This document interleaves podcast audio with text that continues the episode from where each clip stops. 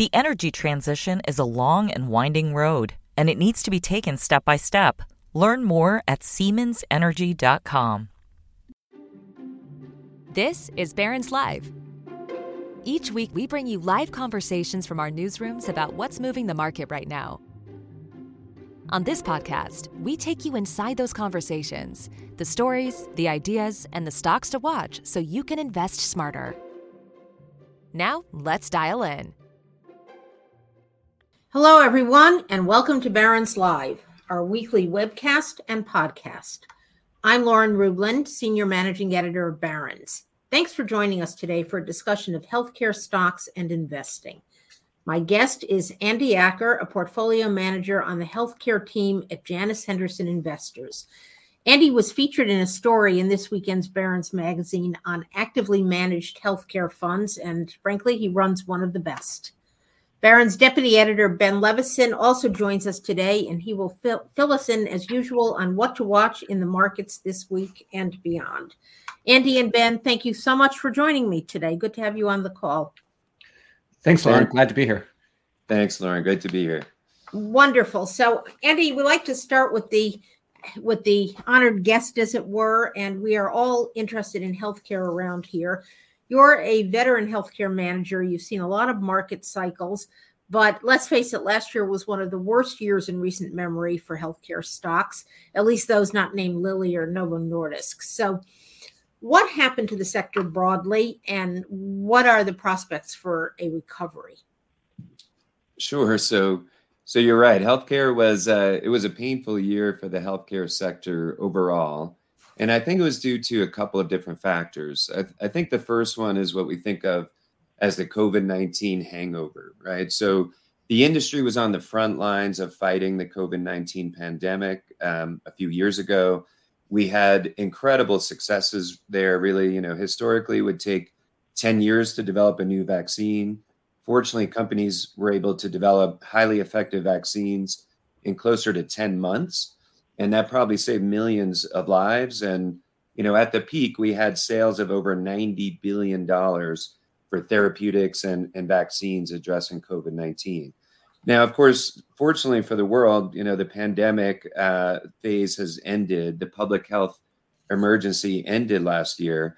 And because of that, though, we've seen substantial declines for these products. You know, some of the companies are seeing 80% declines in sales. If you think about Pfizer as an example, in 2022, they had sales of over $100 billion. Last year, over $40 billion lower in terms of sales. And some companies, you know, I think it really hid the underlying growth, because even if you had growth of double digits in many of your product lines, if you're seeing an 80% decline in sales of therapeutics or vaccines or the life science tools that make those products, you know, that really sort of masked the underlying growth.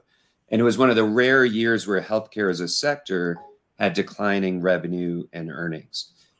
So if we fast forward to this year, though, we think we're in a much better situation. After that period of decline, I think we're mostly through that. Companies are going to start to report revenue and earnings growth again. And the valuations in the sector have come down significantly.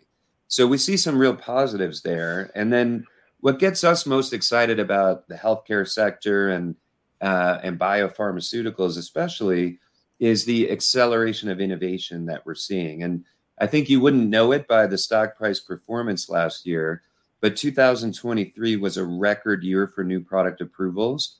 In fact, we had 73 approvals just in 2023. And so that year of approvals, we think, will lead to a year of new product launches this year and in the coming years, because the other thing to keep in mind here is in healthcare and therapeutics, the life cycle is not a year or two where you have to come out with a new product every couple of years, but this product cycle tends to last for 10 years or longer. So we think we're early in a new product cycle that will drive continued growth for the sector. And in our view, that's not really all priced in. So what sorts of launches are you most excited about? What are you looking for this year? Sure. Well, it's hard to think about the healthcare sector without thinking about the obesity market. Indeed. And we've had some phenomenal launches for companies like Eli Lilly and Novo Nordisk. And we think this is going to represent one of the biggest opportunities ever in the healthcare sector in terms of new products. So if you think about Lilly's sales, for example, they just recently reported their fourth quarter. Their products, Mounjaro and Zepbound, which are both using the underlying molecule tirzepatide, they're already approaching $10 billion in sales. And we're barely 2 years, not even 2 years into the launches there. So this is an enormous global challenge, obesity, if we think about it. Over 100 million people in the United States, over 750 million people globally are overweight or obese. And that trend has just continued to grow every year. And historically, therapeutics were not that effective. Maybe we could get 5% weight loss, potentially with some safety issues or other side effects. This is the first time we have therapeutics that can be highly effective. We're getting, up to 15 to 20% weight loss. And we had believed that would have the potential to improve clinical outcomes for patients. And we learned last year that is indeed the case. Novo with their SELECT trial showed that we could actually improve cardiovascular outcomes just by losing weight. In fact, they showed in that trial that they could lower the risk of heart attacks, strokes, and death by about 20%. And these companies, both Lilly and Novo, have a number, dozens actually, of trials in different and related indications to obesity that they're already starting to show benefits, everything from liver disease to kidney disease to heart failure. And so we think these just are going to be, one of the biggest markets we've ever seen. Widely expected to be over $100 billion in sales by the end of the decade. And we think there will be more growth from there. We had a question from a listener named Stephen who wanted to know how many indications these drugs can be used for in the future. It seems like people think they're going to solve all sorts of health problems.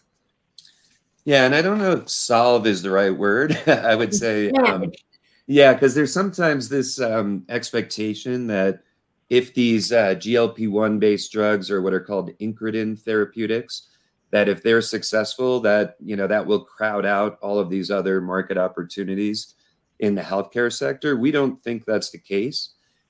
We think there's going to be room for both. These are enormous markets. If we think about, cardiovascular disease, for example, we've had highly effective statin-based therapies for decades, and they're very effective. Sometimes they can lead to over a 30% reduction in heart attacks, strokes, and death. And yet there are still, medical devices for all of these diseases. So I think there's room for both. So that narrative, we think, is maybe a little bit overdone. But we are seeing benefits. And, I mentioned a few of them.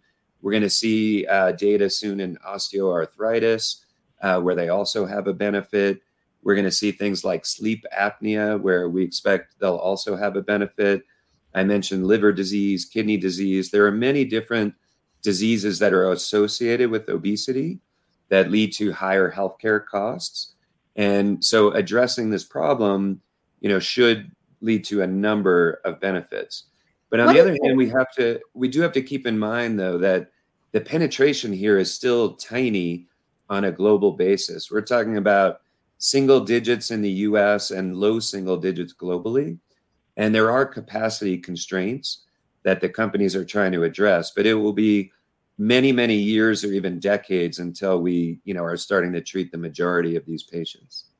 What is the best way for an investor to play this? Do you keep buying Lilly stock or Novo stock, or is there some other way, maybe less expensive, to get on board the GLP bandwagon? Sure. So, we own Lilly and Novo in our healthcare strategy, and we've actually owned those stocks for more than a decade. But we are also looking at this market opportunity is so large that we think there will be opportunities for other companies as well. In some of our strategies, including our biotech strategy, we've had investments in some of the potential competitors. So one of those companies called Versanis was actually already acquired by Lilly. Another company called Carmot Therapeutics was recently acquired by Roche. So there will be other players, we think. I think Lilly and Novo will be the dominant providers for a number of years, but eventually there will be room for others. Amgen is another company that's developing a therapy. That one could be potentially once monthly or even less frequently versus once quarterly injections today. Companies are developing oral therapies, including Lilly. There's also other unmet needs in obesity. If we think about it, you know, one of the challenges today, besides capacity, is that often patients are losing just as much muscle as fat. And obviously that's not what we want. We want to lose fat and preserve the muscle. And so there are a number of combination therapies. I mentioned that one, Versanis, that was one company. But Lilly and others, companies like Regeneron, are also working on ways of preserving muscle while losing fat. So that's another one. And then oral therapies as well are being developed too. That seems to me would be the holy grail, to have oral therapies here instead of injections. That would be terrific, you know, for a couple of reasons. Obviously, it's easier to give. Potentially, you could have even more manufacturing capacity. That will really, I think it's ultimately going to be necessary to get this, to markets worldwide, countries like China and India, which also have obesity problems. It's going to be very difficult to get them all the way there until we have oral therapies, which are in development as well. You know, you mentioned a couple of deals, and I want to talk about that before we go to Ben and talk about earnings. This looks to be also the year of healthcare M&A. We had a flurry of deals that followed regulators' approval of the Amgen Horizon deal last year. What do you see ahead in the M&A department? Yeah, so we've been saying for a while now we were expecting a pickup in M&A activity, especially in the biotech sector. And the reason is a couple-fold. You know, first of all, many of the major pharmaceutical companies are facing substantial patent expirations later this decade. And so they're going to need additional products in order to drive their revenue engines, to drive revenue growth. These companies also are cash rich. Many of them, combined, there's hundreds of billions of capacity to do M&A. And most of the innovation is actually coming from small and mid-cap biotech companies. In fact, 65% of the pipeline today is being developed by these small and mid-cap biotech companies. So if you want the innovation, you have to go to these companies that are often not well represented in the major market benchmarks. So that's an area that we historically have been substantially overweight. And especially, over the last 3 years, we've had, what I would think of as a nuclear winter in biotech. So these stocks have just gone lower and lower after all of the excitement about COVID-19 and the pandemic.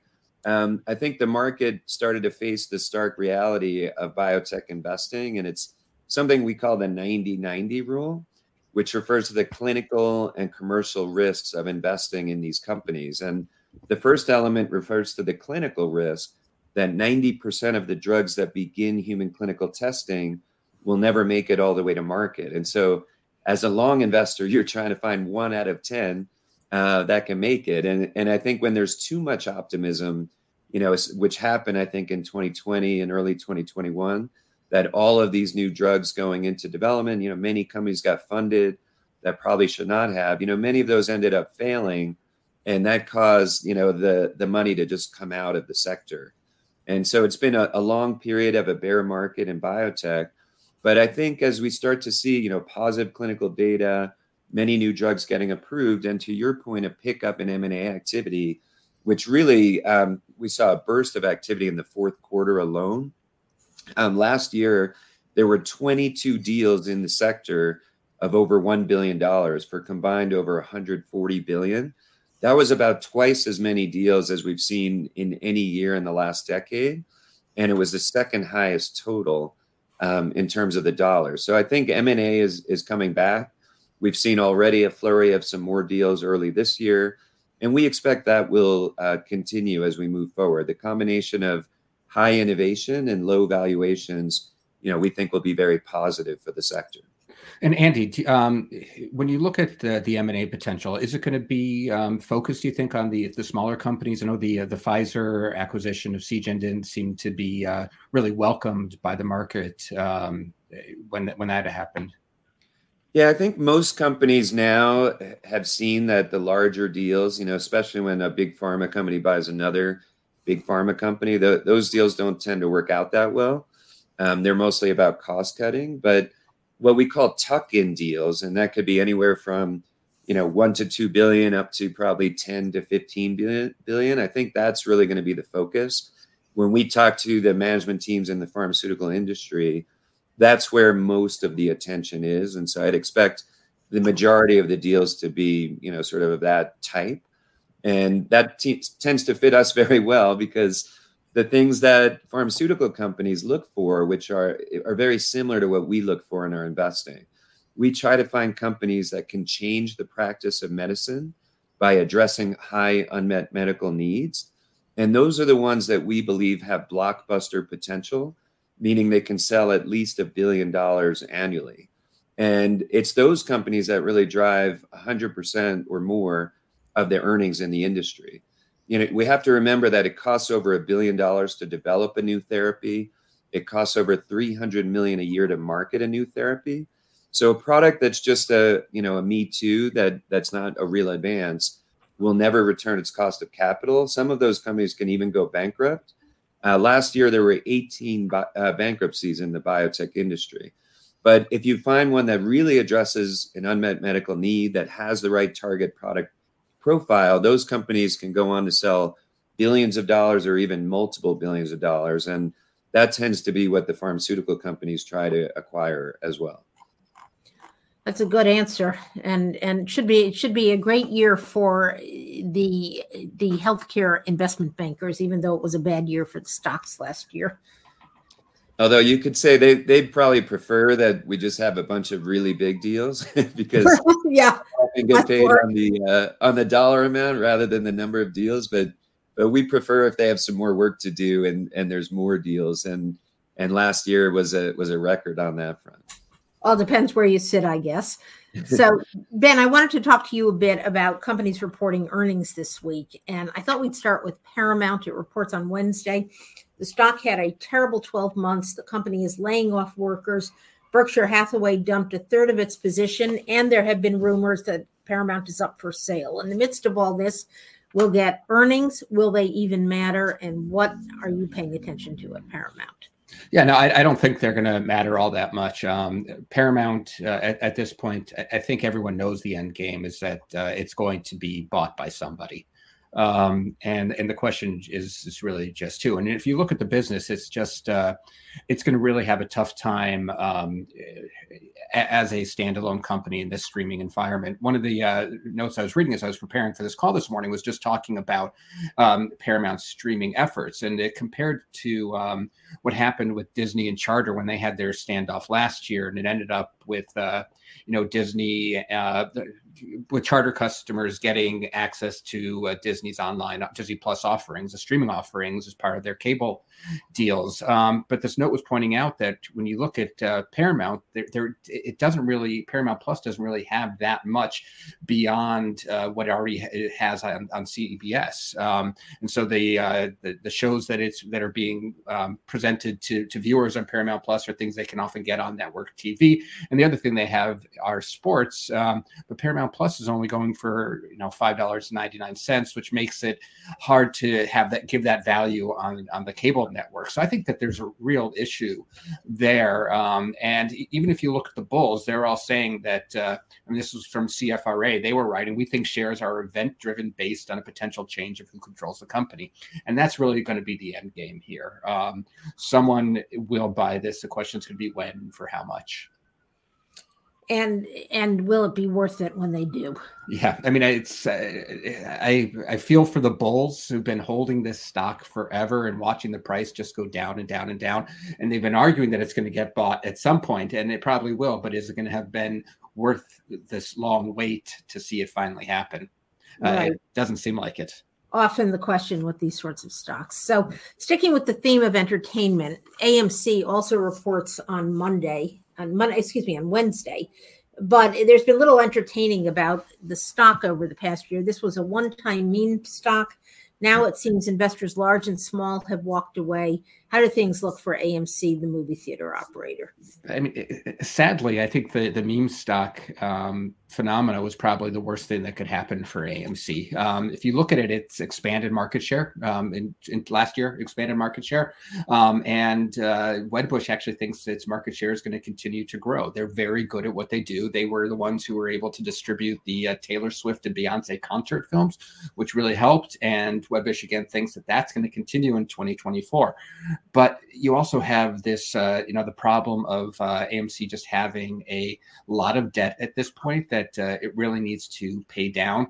And it has spending that it needs to do to upgrade theaters and whatnot. And it doesn't pay a dividend either. And so it just is probably one of these stocks that, it's down 92% over the last 12 months. It's probably one of these stocks that's just going to be kind of stuck for a while as it tries to figure out what that next step is. How do you continue to pay down the debt, grow the business as these things play out against each other? Sounds like one of Andy's biotech stocks down 92%. That's alarming. So let's look at cruising for a minute, something upbeat. The cruise line operators, as we know, had a near-death experience during COVID, but they are back to some degree. Norwegian Cruise Line Holdings reports tomorrow. What's the outlook for Norwegian? Well, this is an interesting sector to watch. They had a really nice bounce back, but that's actually been lapped at this point. You look at Norwegian, it's down 19% this year. Over the past 12 months, it's down 1.4%. And that's despite, business that has been, doing better. One of the things that is going to be a problem is that it seems like we're going to be listening for how what's going on in the Middle East is impacting cruise lines. Morgan Stanley was pointing out that might be impacting some sales. And the other thing to watch for is how much it is like Royal Caribbean. Royal Caribbean has reported already. It's actually raised its guidance twice since it was first given for 2024, basically because demand has been stronger. It was also able to refinance debt, which lowered the cost of capital and is probably going to help earnings too. And the question is this something specific to Royal, or is Norwegian going to be able to show the same kind of thing? If it can pull off the same kind of balance sheet repair and it's seeing the same strong demand, then these stocks, which have really been now going nowhere for this stock in particular, which has been going nowhere for the last 12 months, there could be upside after earnings. Something to watch for sure. Now let's talk about a company that actually got a lot of cheerleaders on Wall Street, and that's Salesforce. The company reports on Wednesday. The stock is up more than 80% over the past 12 months. I think it's been a pick of Barron's Roundtable members. What's happening at Salesforce, and what will you be listening for? Well, it's funny because I read the notes on Salesforce, and there's a lot of pessimism from the analyst community. Guggenheim was saying that they think that it's going to achieve its revenue guidance, and they think that it'll guide in line. And they're talking about just how difficult the quarter was, that they're going to make up for it on pricing. That they have been able to raise prices, and there's been strong license renewals and things like that are going to help this quarter. What fascinates me, though, is when you look at it, is that the stock is up 11% this year. It's up 81% over the past 12 months, and earnings are growing. They're expected to earn $2.27. That's going to be up from $1.68. Sales are up as well. And so as long as it's able to do this, the stock is not cheap at around 30 times, but that's actually a lot lower than it was just a few years ago. So again, there is a lot of optimism here, but when you have a stock that's up that much, but it seems like there's also a lot of pessimism heading into the print that actually could make it those numbers not only achievable, but have some upside to the stock if they do manage to beat. So always an interesting situation to be in. I wanted to go back to Andy and talk about a couple of other healthcare stocks that you own, Andy, and that you like. We talked about Lilly to some degree. How about Vertex? This is the company developing the non-opioid painkiller. What's to like at Vertex? Well, there's a lot to like at Vertex. We've actually owned this stock in our healthcare strategy for about 15 years. Going back to 2009, and it's been one of the most innovative companies in the biotech sector. The real breakthrough for them has been in the field of cystic fibrosis. And they have started with one therapy and then two, and now have a triplet therapy, which is a pill, which is highly effective for treating the disease. And basically what it does is it stabilizes the chloride channel that is really needed to get adequate fluid into your lungs so that the and other tissues in the body, so that these cystic fibrosis patients essentially can breathe and not get infections in their lung, which patients without this therapy would get. The amazing thing is this therapy now is approaching 10 billion in annual sales. It continues to grow. And one of the best sources of growth that we love as investors is that it's actually improving overall survival for patients. So before this drug, you know, the median survival for patients with cystic fibrosis was in the 30s. And today now with these therapies, you know, these patients can potentially live a normal life. So that's kind of a remarkable achievement. And the company continues to advance. They just had another triplet report, even slightly better data. And that just expands their IP, you know, out into the late 2030s. So they have a really terrific franchise in cystic fibrosis. And we love that one, but they're making advances in other fields as well. And one of the biggest unmet medical needs today is for the treatment of acute pain. You know, I think we're all aware of the opioid crisis in America and how that has really impacted many communities. And because of that, you know, many doctors are and patients really are afraid to use opioid therapies. And so you have many patients that are suffering, you know, essentially silently in pain. And there's not really many good alternatives. But this company has been working actually for as long or even longer in the field of pain as they have in the field of cystic fibrosis, more than a decade. And they finally have what we believe could be a breakthrough. They have a therapy that has now reported positive phase 3 data for the treatment of acute pain, which is a non-opioid therapy for pain. Acute pain affects over 80 million patients per year that are getting prescriptions for acute medicines.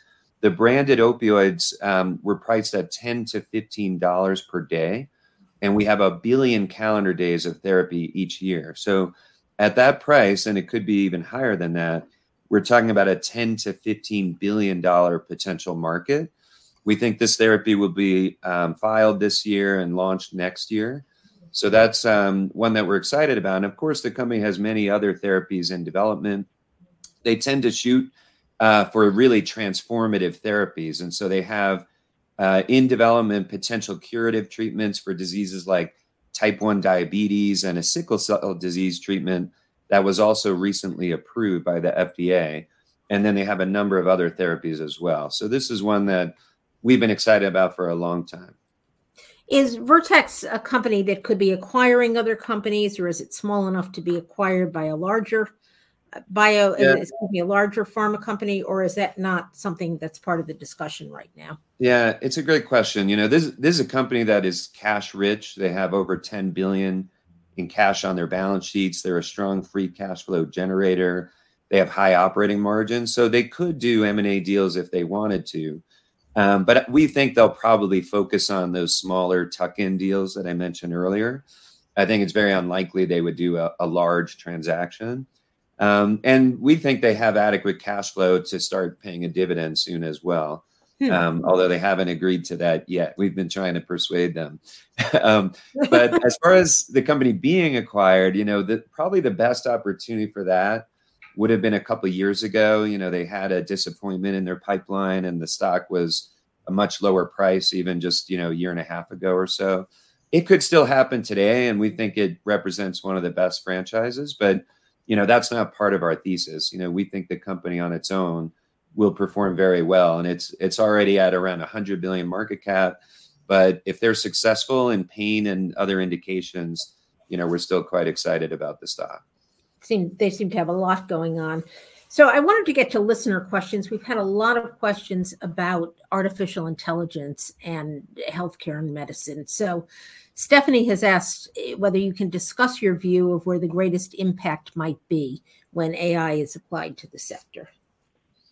Sure. We think the greatest impact is going to be in the drug discovery efforts, and it's already being applied actually, you know, quite broadly. So I think many companies are starting to use AI to eliminate steps in drug discovery or come up with better molecules that better fit the target. And I think as AI gets more widely applied, it's going to result in an improvement on the drug discovery side.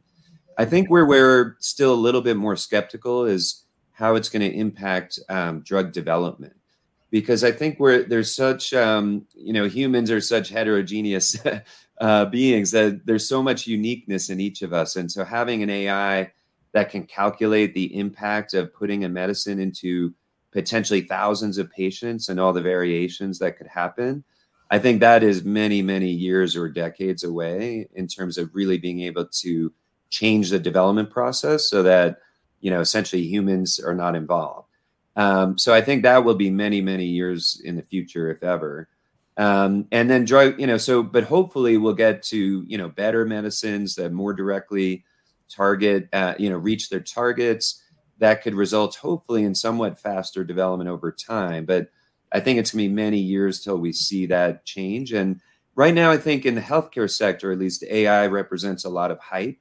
You have some companies that say, oh, we use AI in our drug discovery, and then they get, multiple billions value in terms of valuations. And for us, it always comes back to each individual molecule and whether it's going to be successful, and going through the drug development process is still quite lengthy and fraught with hazard. So I guess I wouldn't jump on the bandwagon too soon and say, there's going to be unique companies that use AI. I think it's going to be more of a broad-based tool that will help the entire industry.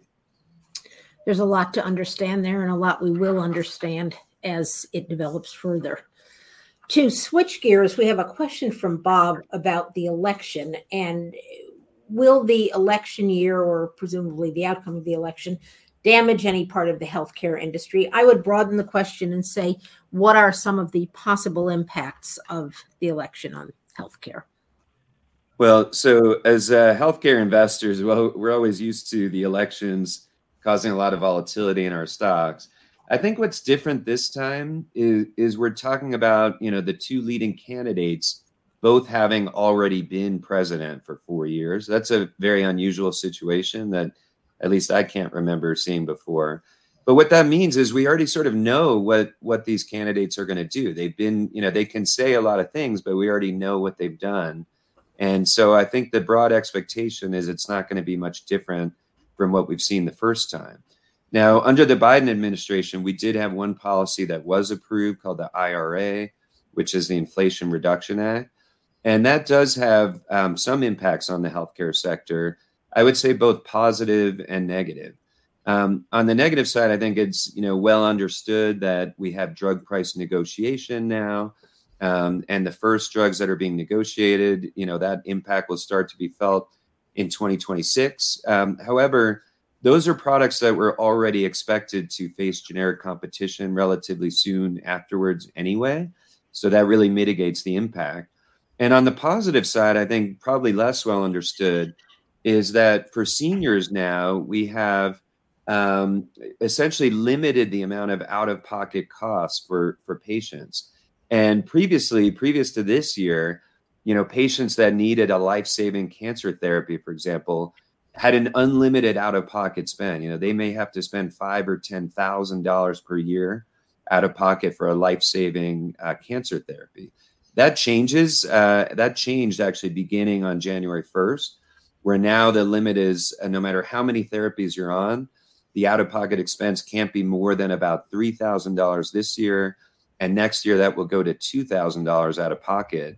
And we think that will actually improve access to medicines, and we think that'll be great for patients and also for demand for healthcare products. So who pays if the cost goes down for patients? Yeah, it will be a combination of the pharmaceutical industry, health insurers, and the government. But the key point is that patients will be able to afford their medicines, which previously was not always the case. In fact, today, up to 30% of prescriptions at the pharmacy are not filled because of the cost of the copays, the out-of-pocket expense. And so this will really help to solve that problem for seniors.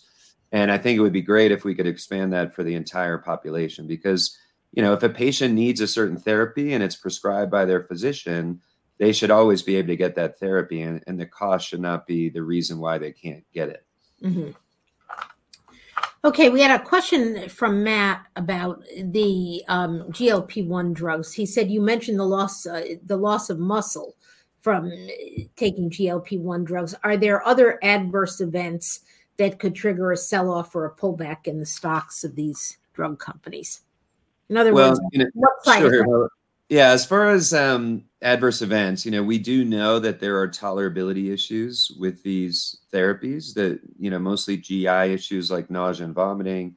They tend to be more acute when patients start therapy or when they titrate up on the therapy. But that being said, you know, there are still millions of patients that are getting these, and the demand far exceeds the supply.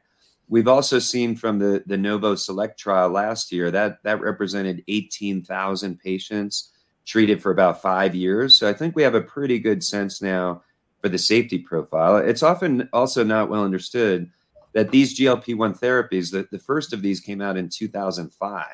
So these have been on the market now for almost 2 decades. So I think we have a pretty good sense of the safety profile. There are some rare events, but I don't think we're going to be surprised by anything at this point, at least on the safety side.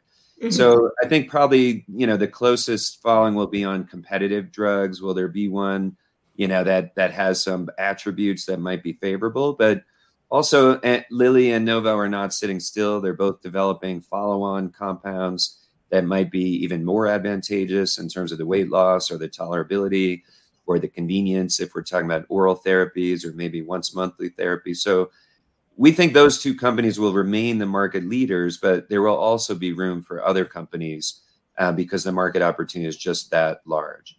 But, you know, given the move up in these stocks, you know, I would always say a pullback at any time, you know, probably should be expected. You know, you can't expect these stocks will always go straight up. I think Ben and I feel that way about the broader market. Agreed there. All right. I wanted to close just by asking you maybe 30 seconds on each stock, two smaller biotech stocks that you're invested in that you said you'd be willing to talk about, Madrigal Pharmaceuticals and Vaxcyte. Can you just tell us briefly what's the attraction of these two names? Sure. So Madrigal is a leader in the field of NASH, or fatty liver disease. This affects over 10 million people in the U.S. who have a moderate to severe form of this, which really puts them at risk of liver failure and liver transplant. ICER, which is the Institute for Clinical Effectiveness Research, which is an independent think tank, you know, has said that Madrigal's drug could be cost effective at up to $40,000 to $50,000 per patient per year. Now, although there's 10 million patients, there are zero therapies approved. There's never been a treatment before indicated for the field of NASH. And we think that Madrigal could be the first. In fact, they're up for FDA action next month on March 14th. And if approved, you know, we think this represents a multi-billion-dollar opportunity that is not, you know, still not captured in the stock price.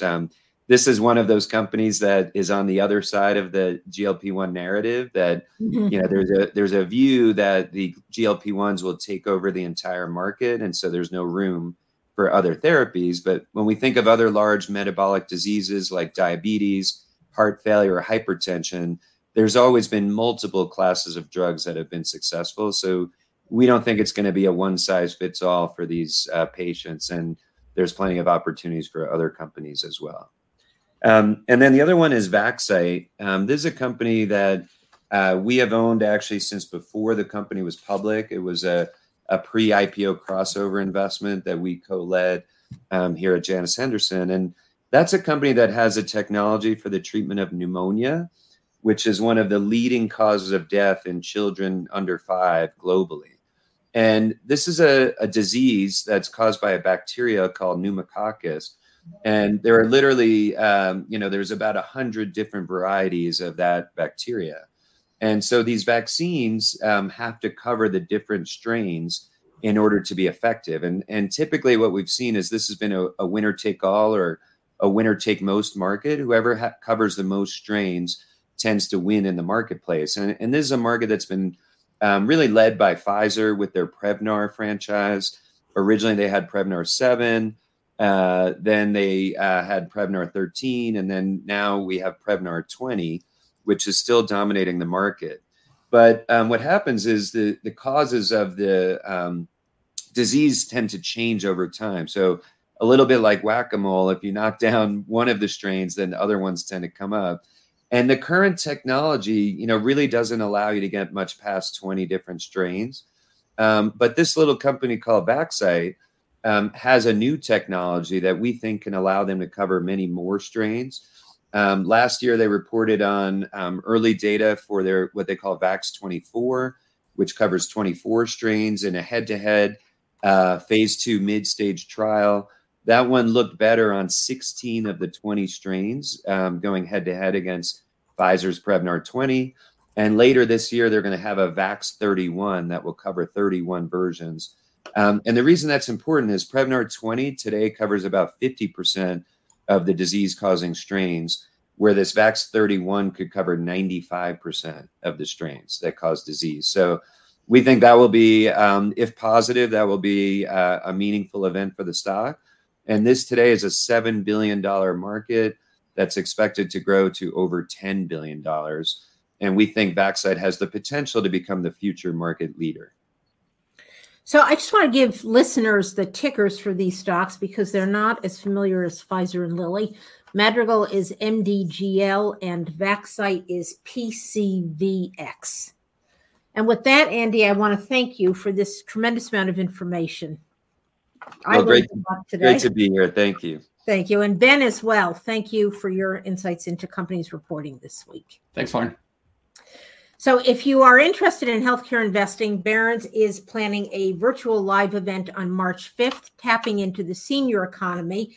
I'll be moderating a panel with two healthcare investment specialists, Deborah Netchert of Jennison Associates and Marshall Gordon of Clearbridge, and my colleague Reshma Kapadia will be speaking with Ken Dichtwald of AgeWave and Carolyn McClanahan, the founder of Life Planning Partners. The event takes place at noon on March 5th, and I believe we have the registration link in the chat if you're interested in that. Before then, however, please join us again next Monday on Barron's Live when Ben and I will be speaking with Christopher Rossbach, Chief Investment Officer of J. Stern & Company. Stern is a private investment partnership based in Europe with offices in New York. Chris takes a long-term approach to investing that I think you'll find interesting. I certainly did when I spoke with him last. Thanks again, everyone. Stay well and have a good week. The energy transition is a long and winding road, and it needs to be taken step by step. Learn more at SiemensEnergy.com.